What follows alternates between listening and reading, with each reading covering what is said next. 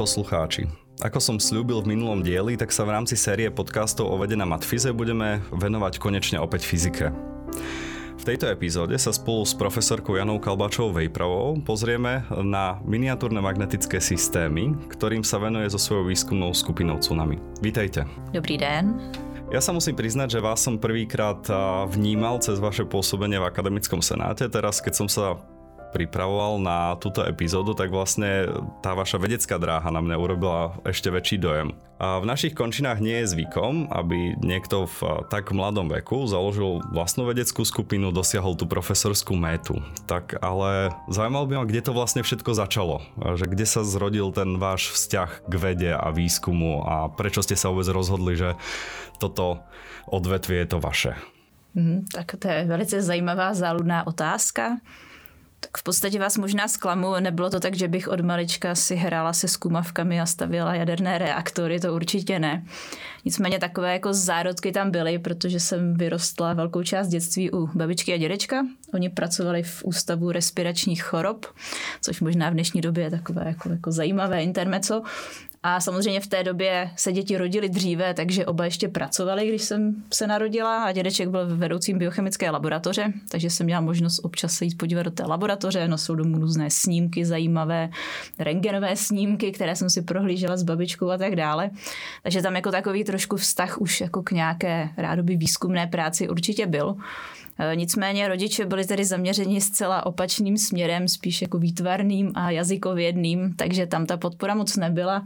No a když jsem uvažovala o střední škole, tak jsem v podstatě měla jednoznačnou volbu, nějaká průmyslovka.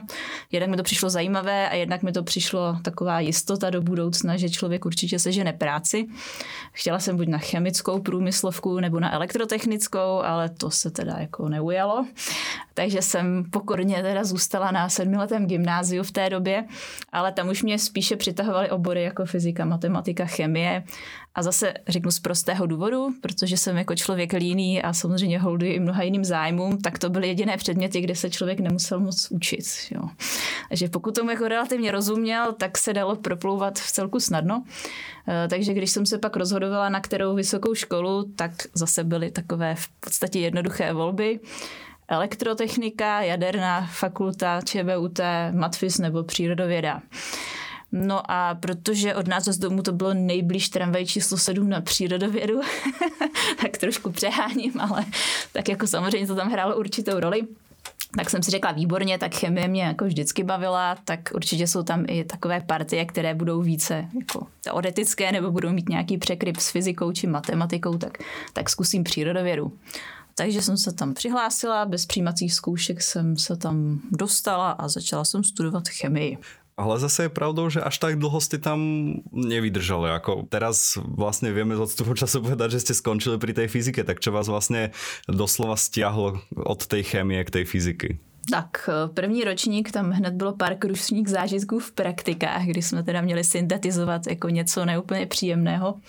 A hned ve druhém ročníku začaly takové ty předměty jako fyzika, fyzikální chemie. Už vlastně v prvním, v prvním semestru jsme měli hodně matematiky, ta už je teď jako docela zásadně redukovaná oproti tomu, když jsem studovala. No nicméně pořád jsem si říkala, tak to je zábava, že jo, tak jako matematika, fyzika, ono té chemie tam opravdu není na začátku tolik. No a v tom druhém ročníku jsme měli praktika na matfizu, fyzikální, a tehdy jsem se dostala do péče pana docenta Svobody, který nás tam vedl jedné úlohy. Koukám, jak se usmíváte, takže to je určitě fenomén. Já jsem pana docenta ještě stihl zažít. Tak, tak možná ne všichni studenti třeba ho pozitivně hodnotí, nicméně já s ním měla opravdu velice jako dobrou zkušenost. On nás tak s kolegní se jako oťukl, ptal se nás, co víme o kovech a tak jsme mu to tak jako vysvětlili, co víme o kovové vazbě a tak dále. On tím byl dost, jako bych řekla, ohromen, takže nám rovnou nabídl, jestli bychom nechtěli pracovat u něj v laboratoři a jeho doménou bylo pěstování krystalů, a teď rovnou řeknu takové exotické názvy, lantanoidů a uranů. Tak mě ten uran se jako líbil tím, že jsem měla i vztah k té jakoby jaderné fyzice částečně. Tak jsem si říkala, jo, tak to bude, to bude zajímavé. Takže jsme s kolegyní kývli a už vlastně od druhého ročníku jsme chodili pracovat k němu do laboratoře, kde jsme teda jednak připravovali krystaly, ale samozřejmě jsme pak zkoumali i jejich fyzikální vlastnosti, takže jsme se dozvěděli spoustu zajímavého o krystalových strukturách. A to mě jako začalo hrozně bavit. A v té době i na chemii už jsem si musela zvolit obor a rozhodla jsem se pro chemii anorganickou, jak se říká ta jediná pravá chemie, protože jenom anorganičtí chemici umí celou periodickou tabulku a je to skutečně pravda. A zároveň tam velká část té anorganické chemie je v podstatě krystalografie a chemie pevných látek, což byl docela dobrý překryv i s tím zaměřením na matfizu. Takže víceméně už tehdy jsme se dohodli s kolegy z přírodovědy, že diplomku budu dělat na matfizu pod dvojím vedením, takže jsem měla školitele i na přírodovědě, ale zejména teda na matfizu pana, pana docenta Svobodu. Takže tak to proběhlo. Takže máte pravdu, že jsem tam skutečně dlouho nevydržela. Jako nechci říkat vytrpěla, ale prošla jsem si i ty další kurzy, jako včetně biochemie a organické chemie a tak dále, ale jako už jsem věděla od toho druhého ročníku, že že to nebude pro mě a že určitě jako ta cesta spíš vede k té, k té fyzice nebo k tomu mezioborovému zaměření bych to tak. Ono to určitě asi nie je na škodu mať taký širší nadhľad aj z tej, aj z tej biochemie alebo prosto z tej inej strany ako len z fyziky, ale teda potom ste teda pokračovali už na matfize, robili ste doktorát, ak sa nemýlim, na katedre fyziky kondenzovaných látok, kde pôsobíte dodnes. Ale teda medzi tým ešte určite sa niečo zaujímavé udialo, tak eh, neviem, chcete přiblížit aj to? V podstatě je to tak. Doktorát jsem dělala na katedře fyziky kondenzovaných látek. Vlastně už v té době jsem měla první studenty, bakaláře, diplomanty, takže tak ta skupina kolem jako kondenzovala. A jak už jsme se neformálně bavili před nahráváním, tak jsem nabízela jako různá témata těch prací. A jedno z těch témat bylo eh, zaměřené na moji spolupráci s kolegy z přírodovědy a i ze Španělska. Věnovalo se magnetickým nanočásticím a protože tam je taková, jako řekněme, jako zřejmá aplikace, tak se na to eh, utáhlo nejvíc studentů. Takže už jakoby poměrně mladém věku, ještě jsem ani neměla hotový doktorát, jsem měla několik studentů, kteří teda na tom tématu pracovali. A pak po ukončení doktorátu jsem získala nějaké projekty na jakoby toto téma, takže ta skupina trošku rostla a v roce 2010, eh, řekněme, byla taková jako, jako přelomová, eh, přelomová doba, kdy jednak jsem teda se rozhodla, že vědu někam do zahraničí a zároveň jsme ještě s kolegy teda z Evropy, z různých pracovišť žádali o velký projekt eh, evropský. A teď se jako řešilo teda, jestli ho jako dostaneme, nedostaneme, jestli ho budu moct řešit na fakultě, nebudu moct řešit na fakultě. Řekněme, že v té době byly takové jako neúplně ideální vztahy tam. Takže zrovna po dobu mého pobytu teda v Japonsku jsme se dozvěděli, že evropský projekt jsme získali. Uh, takže jsem si říkala, dobře, tak nebudu tady jako žádat o nějaký tříletý pozdok, uh, což byla možnost, ale prostě pojedu zpátky a začnu projekt jako řešit. A v té době teda uh, byla možnost přejít na fyzikální ústav, takže jsem teda zbalila skupinu a převedli jsme se na fyzikální ústav Akademie věd potom vlastně opět uh, jste se zbalili so skupinou a prevedli jste ho vlastně až na Matfis. Pak jsme se nějak tam sedm let jsme tam jako působili a poté v podstatě jako byla jaksi další možnost se rozhodnout, takový rozcesník, souviselo to i teda s udělením projektu ERC. Tam si myslím, že neúplně jako šťastně bylo asi nastavené to, co očekávala ta instituce, co jsem očekávala já, prostě to dopadlo tak, že jako jsem se vrátila na, na fakultu a tam jsem teda zatím dodnes. Právě s tou skupinou vlastně se stále venujete tým mikroskopickým magnetickým systémom. To byste mohli nám trošku přiblížit, že vlastně kam tým smerujete, alebo vlastně čo je ta věc, kterou zkoumáte? Tak ono je jako pravda, že eh, tak jak je to běžné na západě a lidi tady to neradi slyší, tak jako trendem je nejenom jako uvíznout na nějakém tématu, který budete dělat celý život, ale jako docela dobré se adaptovat na nějaké jako trendy. No. Takže když zmiňujete ty malé magnety, tak v té době, kdy jsem s tím začínala, tak takovým jako největším polem aplikací byla biomedicína. Vlastně i kolegové z vedlejší katedry, z katedry fyziky nízkých teplot se věnují magnetickým částicím, třeba pro trošku jiné aplikace v té biomedicíně, než, než děláme my. Uh, naším záměrem bylo využít eh, vlastnosti magnetických částic, kdy je vložíte do vysokofrekvenčního magnetického pole a oni generují teplo. To můžete vlastně zařídit na dálku, takže pokud si ta částice dopravíte někam do ať už nějakého laboratorního zvířete nebo ideálně pak do pacienta, tak tím řízeným zvýšením teploty můžete zabíjet třeba rakovinné buňky. Stejně tak, pokud na povrch těch magnetických částic navěsíte molekuly, které jsou takzvaně termoresponsivní, to znamená při určité teplotě přeruší ty kýžené chemické vazby, tak můžete i lokálně uvolnit léčiva. Jo. V podstatě existuje spousta i takových kombinovaných konceptů, takže to je něco, čemu jsme se relativně dlouhou dobu věnovali. Eh, taková pěkná vlastnost těch magnetických částic i je, že pokud dokážete vhodně teda jakoby nadizajnovat magnetické pole, tak mohou vytvářet různé tvary a my jsme i vymysleli způsob, jak ty tvary fixovat nějakou reverzibilní chemickou reakcí, takže při určité teplotě se vám to propojí, pak teplotu zvýšíte, ono se zase rozpadne, že, což je ideální právě pro ty in vivo aplikace. Nicméně jakoby recentně se objevila taková zajímavá aplikace, s kterou jsme už koketovali třeba i v době jako mé interakce s těmi kolegy ve Španělsku, v Madridu. A sice, že vy můžete vlastně lokálně zvýšit teplotu tím vysokofrekvenčním polem a můžete tím stimulovat různé třeba katalytické procesy. A protože ty magnetické částice jsou i zdrojem nějakého lokálního, byť malého magnetického pole, tak se ukazuje, že ty reakce chemické, které tam probíhají, tak můžou být i takzvaně chirálně selektivní. Asi tady všichni tušíme matně, co je chiralita, představíme si pravou, levou ruku a e, ty dva obrazy, to asi ještě ze střední školy matně pamatujeme. Tak samozřejmě i ty chemické reakce někdy probíhají ve prospěch jednoho z těch takzvaných enanciomerů. A tím, že využijete vlastně externí magnetické pole, tak můžete i jakoby tu reakci zvrátit třeba ve prospěch jiného. Takže to je hrozně zajímavé, v podstatě na to zatím moc prací jako, jako není. Takže to je taková jako část e, toho výzkumu e, v oblasti magnetických částic, kterým se samozřejmě chceme věnovat i do budoucna budoucna.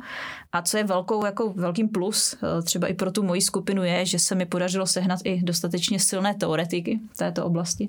Takže mám kolegy, kteří teda jsou schopni dělat nějaké simulace těch magnetických vlastností, ale třeba i těch chemických reakcí. Takže takovým jako cílem v příštím roce je podat velký evropský projekt právě na toto téma, protože to si myslím, že i pro tu praktickou aplikaci jako je, je zajímavé. A samozřejmě mě ta praktická aplikace jako nezajímá, jak pořád říká, mně se na tom líbí taková ta jakoby interplay magnetismu a chirality jako taková. Takže věřím, že i po té jako fundamentální stránce to bude zajímavé.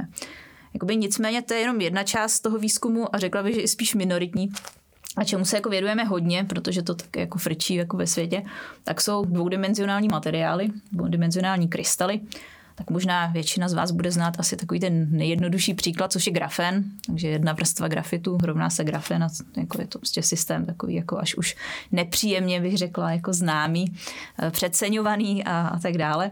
Nicméně existuje spousta jiných materiálů, které jsou takzvaně vrstevnaté, to znamená, že ta krystalová struktura je tvořena z takových oddělitelných, eh, nechci říkat monovrstev, ale jako bloků, eh, které mohou být také třeba magnetické. Ten magnetismus je nejblíž, tak samozřejmě to, co je, mě, je, mě zajímá, tak jsou ty magnetické systémy, ale i různé polohodivé systémy a tak dále. Výhodou je, že je můžete i nakombinovat do nějakých takových složitějších struktur. Z toho se dají potom stavět různé jako, jako nanoelektronická zařízení a podobě. Postavili jsme takový super miniaturní laser třeba právě z těchto dvoudimenzionálních krystalů. Eh, takže to je takový směr, kterému se hodně vědujeme a řekla bych, že díky tomu se nám jako podařilo dost zásadně rozšířit možnosti v naší laboratoři. A sice, že jsme eh, postupně postavili opravdu jako unikátní systém, eh, sestávající se teda se 14 teslového kryomagnetu, protože když chcete koukat na magnetické materiály, tak tam potřebujete nějak zařídit to magnetické pole a čím větší, tím lepší mnohdy. Eh, samozřejmě mnoho těchto systémů je takzvaně exotických, to znamená, že ty pěkné fyzikální jevy nestávají za hodně nízkých teplot, takže tam samozřejmě musíte zajistit i nízké teploty s využitím tedy helia. A takovou jako poměrně jako složitou záležitostí, jak se teda jakoby dívat na třeba elektronové stavy v těch systémech, zejména pokud velikost toho vzorku je třeba jeden mikrometr, tak tam už jako nepostavíte nějakou jako jednoduše nějakou jakoby součástku třeba nebo, nebo nějaký, jako nezměříte prostě transportní vlastnosti. Takže takovou možností je využít světlo, podívat se s pomocí laseru na ty fyzikální vlastnosti. A jedna z možností je taková jako rozšířená metoda založená vlastně na Ramanově spektroskopii, kde my jsme schopni ty eh, magnetické stavy v těch systémech, a nejenom magnetické, i různé exotické, hlavně pseudomagnetické sledovat což je dost unikátní, protože pokud vím, tak jakoby v této konfiguraci a v tomto teplotním rozsahu a s možností třeba nějakého jakoby mikroskopického mapování, tak takový systém ve světě není. V důsledku toho teda se na nás obrací spousta kolegů ze zahraničí, takže my místo toho, aby jsme jako třeba měřili úplně jako ty svoje věci, tak mám pocit, že už děláme spíš takový jako až servis trochu zahraničním kolegům. Ale jako je to nesmírně zajímavé, zase dostanete třeba do ruky vzorky, které byste, byste nikdy neměli.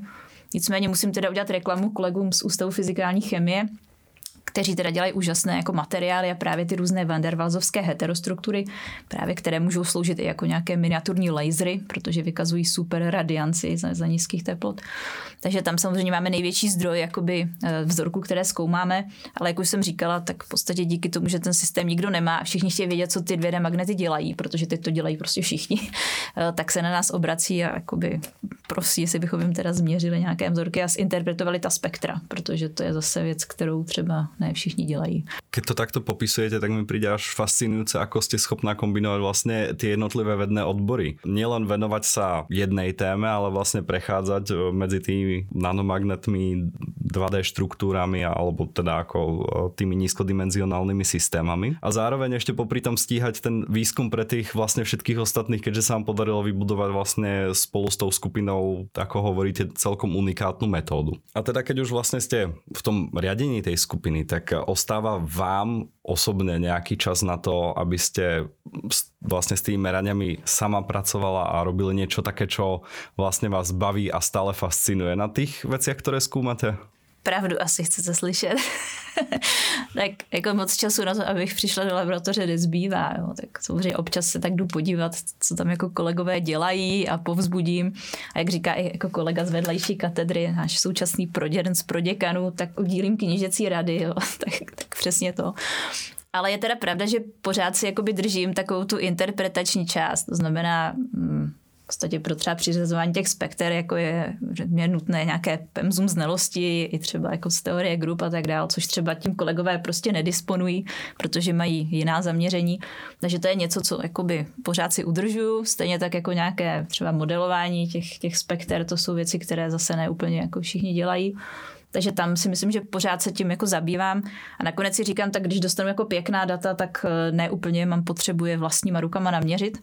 Ale teda pravda, že končí ten velký evropský projekt, tak už jsem si jako dala za domácí úkol, že budu fakt jako jeden den v týdnu trávit v té laboratoři a prostě si ty vzorky budu měřit i sama, protože je fakt, že občas jako zvenku přijde teda něco obskurního a pak jim jako až líto, jak oni se tam s tím jako, jako trápí, že jo, že v podstatě jako člověk u toho seděl předtím 10 let, tak určitě to zvládne zvládne jakoby rychleji a pak je mi těch mých jako pozdoků trošku jako líto, že pak jako chodí a teď, teď jako ono to jako vypadá jinak, že jo. A, a když by člověk u toho seděl sám, tak prostě to udělá hned.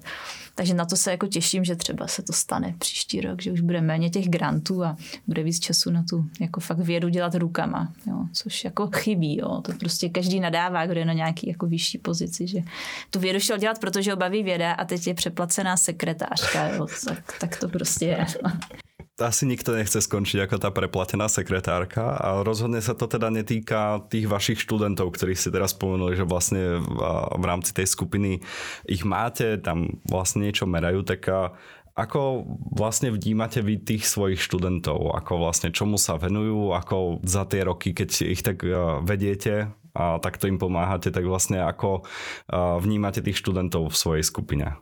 Tak momentálně tam těch studentů zase jako nemám tolik, protože jakoby i z hlediska třeba řešení těch evropských grantů, tak většinou si najímáte už nějaké trošku jako zkušenější, eh, zkušenější výzkumníky, takže tam mám spíš jako větší procento takzvaných pozdoků, ale ono je to stejně tak trošku jako, jako větší děti prostě.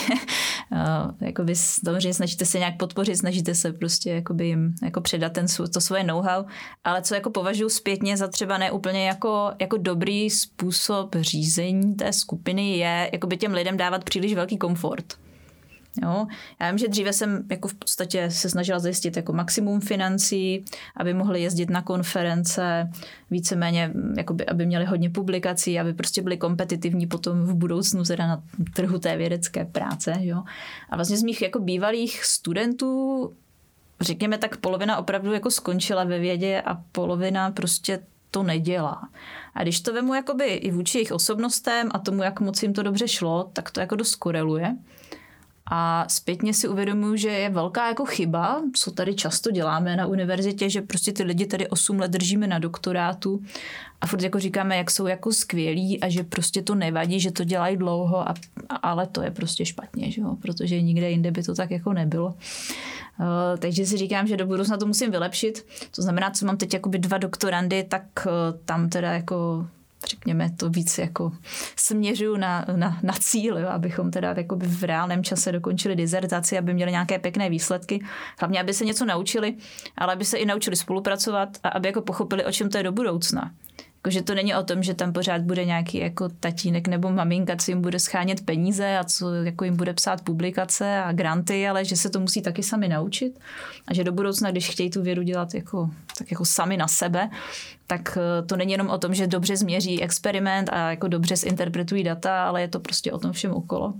Takže to je něco, co jako se teď snažím předávat i těm svým pozdokům a i těm svým studentům, tak doufám, že to bude k něčemu, že zase nebudou kolovat jako uh, fámy o tom, že jsem doktor House a podobně, co jež bývala v době, kdy jsem byla mladší a učila jsem ještě jako na fakultě, než jsem odešla na akademii, tak uvidíme. Ale jako věřím, že to je možná to je tvrdé, to je jako tvrdší výchova dětí, ale prostě pak ty lidi se opravdu, myslím, mají šanci lépe uplatnit a jako nejsou tak citliví třeba na kritiku a určitě jako věřím, že prostě pro jako budoucího úspěšného vědce jako tenhle přístup je jako užitečný.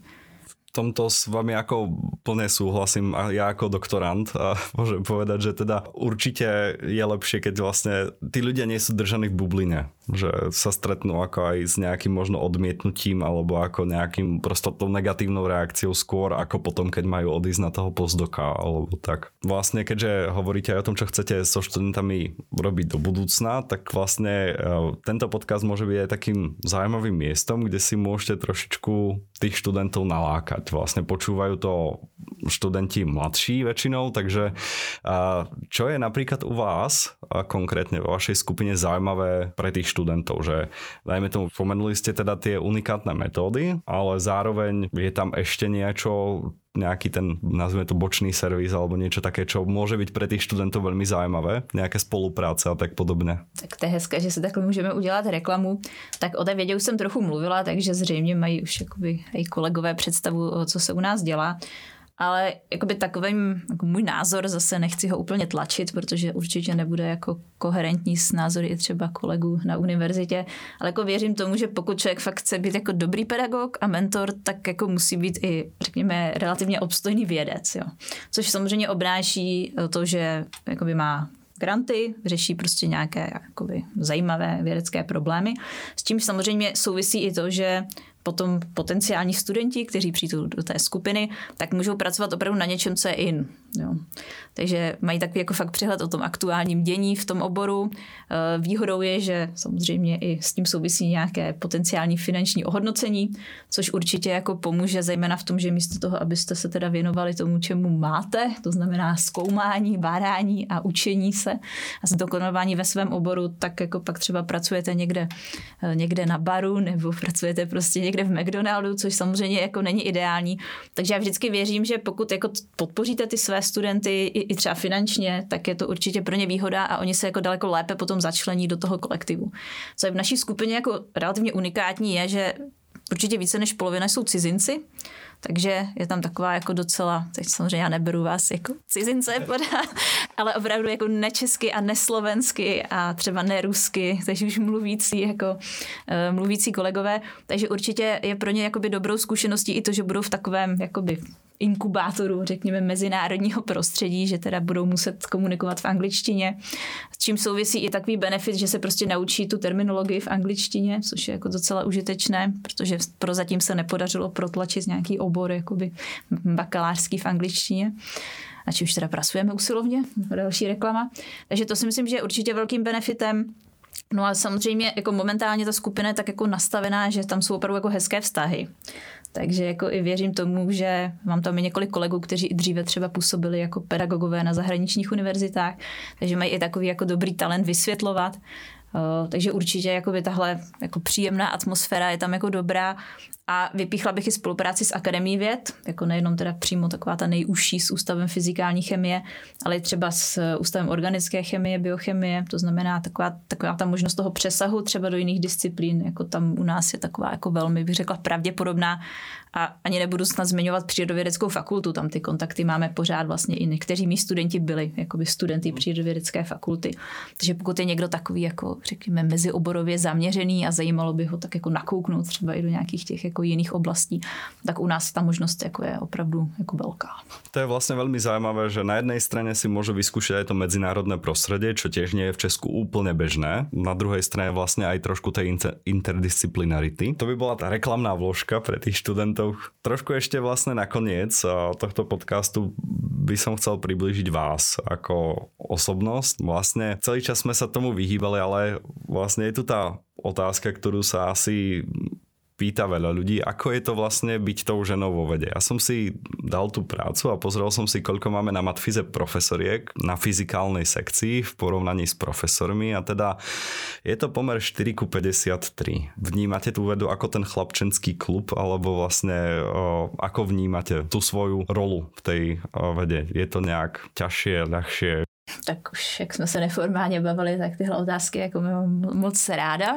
Stejně tak se mně nelíbí, jako když o mě říkají, že jsem fyzička a že nejsem fyzika, fyzičku spojenou pes jako s něčím jiným, že jo. Ale tak věda se pro boha dělá většinou hlavou, potažmo občas rukama a jako ty jiné partie tam v principu zapovat nemusíte, pokud to teda jako není výzkum v těch daných oblastech, takže jako já myslím, že to úplně jako není důležité a jako řekla bych, že ta fyzikální nebo i matematická, informatická komunita je v tomhle v celku jako rozumná. Eh, jako za celou dobu jsem nezažila, jako, že by mě někdo diskriminoval, že by řekl, jo, tak prostě jako, to dělat nebude, že jsi ženská, tak jako ne. To určitě ne. Samozřejmě potom jako přichází takové ty jako standardní problémy, když máte rodinu nebo se musíte starat třeba o nějaké starší příbuzné a tak dále, tak tam samozřejmě pak ty ženy obecně tak jako bývají zapojeny více. Ale to nemá moc co dělat s, s oborem, jestli je ženský, mužský, prostě to je takové jako celospolečenské nastavení. Takže samozřejmě ano, tam jako ta omezení trošku jako cítím, prostě když jako jste 9 měsíců jako v jiném stavu, tak hold nemůžete na ten jaderný reaktor na neutronovou difrakci.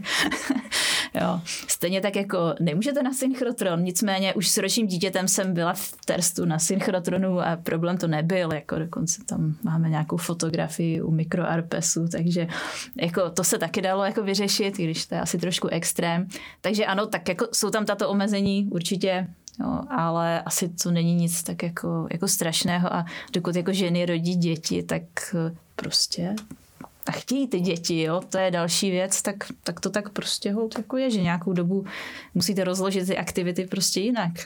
Ale zase může být dobrou zprávou pro vlastně mnohé studentky fyziky, že vlastně jste se s tou diskrimináciou v odbore vlastne stretli, čo je vlastne asi to, čo pre nich môže byť aj takou motiváciou, lebo možno sa boja toho, keď sa pozrú na to, že všetci ich pedagógovia sú po väčšine muži, alebo prosto, že ten pomer aj v tej triede, ako lepší sa to. Tie štatistiky sú také, že nastupuje stále viac a viac dievčat do prvých ročníkov na fyzike čo je vlastne úplne super, že sa tak mažú tie uh, tie ako hranice medzi tými kvázi mužskými a kvázi ženskými odbormi. Ale zase môže byť e, pre nich naozaj takou motiváciou, keď to počujú od niekoho, kto tú cestu prešiel pred nimi, že sa akoby nemusia toho báť. Mě spíš vždycky jako zaujme, že jsem, jako, já jsem se s tím třeba nesetkávala a pak mě vždycky hrozně jako překvapilo, že se mě na to jako někdo vlastně ptal. Jo? A že jsou třeba obory, v kterých se to jako extrémně řeší, zejména ty humanitní, tam, tam to bývají i témata, dokonce třeba habilitačních prací. Jo.